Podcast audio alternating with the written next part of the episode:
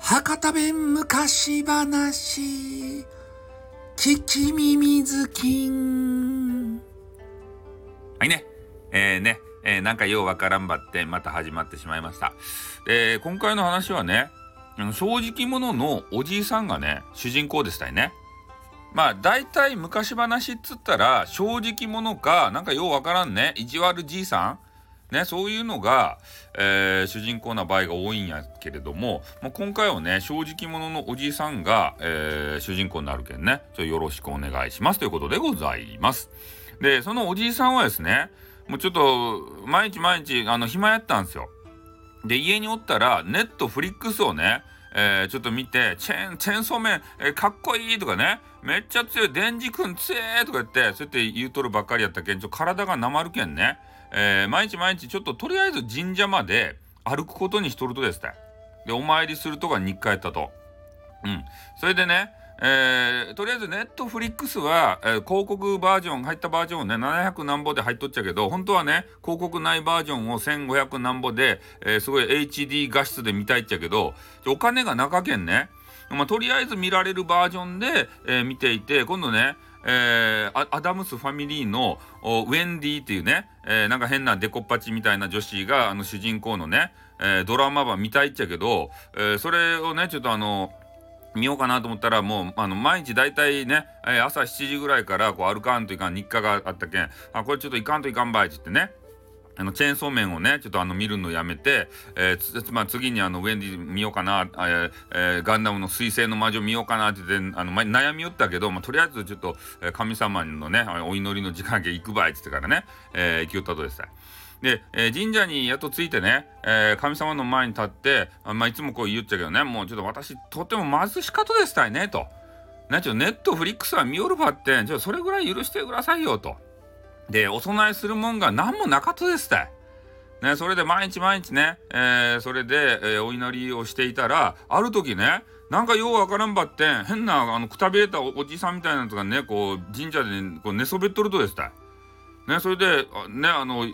あ優しいおじいさんはね、正直者の、優しいって言ってない、正直者のおじいさんはね、その、え、変な倒れたおじさんのところにこう行ってからね、土下したとですか？って言ったんですよ。そしたら、えー、そのなんかようわからん汚いおじさんがね、えー、立ち上がって「お前の毎日の参拝には心打たれた。お前にこの頭巾を差し上げよう。これを身につければ鳥の声がわかるで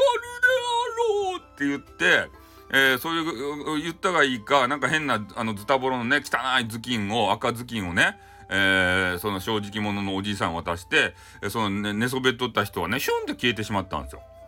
で、なんやなんやと思ってから、なんかこう汚かね、臭かねって言いながら、えー、家にね、とぼとぼとこ帰ると、なんかこの布の臭かな、でもなんか神様っぽい人があのくれたけん、ちょっとこれ持って帰らんと罰が当たりそうやねって言いながら、えー、帰り寄ったんですね。で、なんか鳥の声が聞こえるって言うとね、ほんとかいなってね、くっさいね、赤い頭巾をね、頭にこう巻いてからくさ。ね、それでこう歩き寄ったんですよ。本当に聞こえるとかいなって言ってから。で、歩き寄ったらね、なんかあの声が聞こえてくるんですね。で、木の上になんか変な鳥がね、バードがあの2匹ぐらいこう、おってから、ピュピュピュピュってしゃべりよって、ピュピュって言ってないけど、で、そのなんか喋りよる声がね、わかるとですたい。ね、ピヨピヨ言いよる声が。で、そ、いつらが言うことにな、いやー、人間って本当バカばいね、と。ね、長者の娘さん、なんか、あの、病気ばしとるばってん、え、病気ばしとるって言いよるばってん、これ、いくら薬ばね、えー、飲んでもこう、治るわけなかろうもんって言ったんですよ。ね。で、それもう一話がですね、まあ、その通りです、って。ね、これは家建てた時にこう蛇がおってそういう、えー、ねそそれがなんか屋根裏にその蛇が閉じ込められとっけんそれで呪いがかかってね、えー、その長者の娘さんはなんか調子が悪くなっとるとですねギャハハハハって言われよったんですよ。ね二人笑い合いよってそれおおじいさんがその話を聞いてね「ほうなるほどなるほど」って言ったんですよ。ねこれ鳥の声本当に聞こえると聞こえるとばいねっつってから。で早速ねあの長者さんのところに行ってからねでそのおじいさんはなんか知らんけどちょっと占い師を名乗ってね「わしは占い師でおる」蛇が屋根裏に閉じ込められておる。逃してやれば、娘さんをよくなりますぞって言ったんですよ。そしたら、長者さんはね、なんやこいつ怪しかねえって思いながらも、もうね、藁にもすがる思いで、えー、いろいろね、まあ、占い師も頼んだし、もう薬もね、変なやつをこうね、いっぱいこう飲ませたっちゃけど、なかなか治らんかったけんね、よし、わかったと。ね、それで大工箱を呼んでからくさ、ね、屋根裏箱を調べさせてみたと。そしたらね、もうでっかく大蛇がね、おって、それが、こう柱にね、なんかよくわからん、釘、釘でね、打ち付けられた音ですた誰がこげなことしたてやってこうね、言うたんすけど、ちょっとね、えー、誰がしたかっていうその責任の所在までわからんやったばってね。で、その大工さんがちょっと、えー、恐ろしかねえと思いながらも、あの、釘刃抜いてね、蛇箱を自由にしてやったわけですたい。で、蛇はね、シュッシュッシュッシュッってどっか行ったんですよ。で、それでね、えー、そのヘビバ首か、釘からこう抜いてやったらね、もうほんと不思議なことにね、もうあの、体調、長い間、体調ばね、こう悪くしとった、こう娘さんがね、もう元気になってね、元気元気って、うーたん元気元気って言って、もう床から立ち上がって、もうほんと、あの、小躍りしだしたんですよ。ね、それであの、やったとかね、元気になったばいってカズダンスとか踊り出して、ね。それで、あの、長者さんはね、もう、心より感謝申し上げまするって言ってから、さっきとはね、ちょっと打ってたい、あの、変わった態度をとって、で、えー、長者さんはね、そのおじいさんに、えー、あの、正直者のおじいさんにね、お礼ば言うたとですた。で、長者さんやけんね、あの、長者マネーがいっぱいあるんですね。うん。わらしべ長者的なあの長者やったけん、もう成り上がりの長者やけんね。もうめちゃめちゃ金があったんですよ。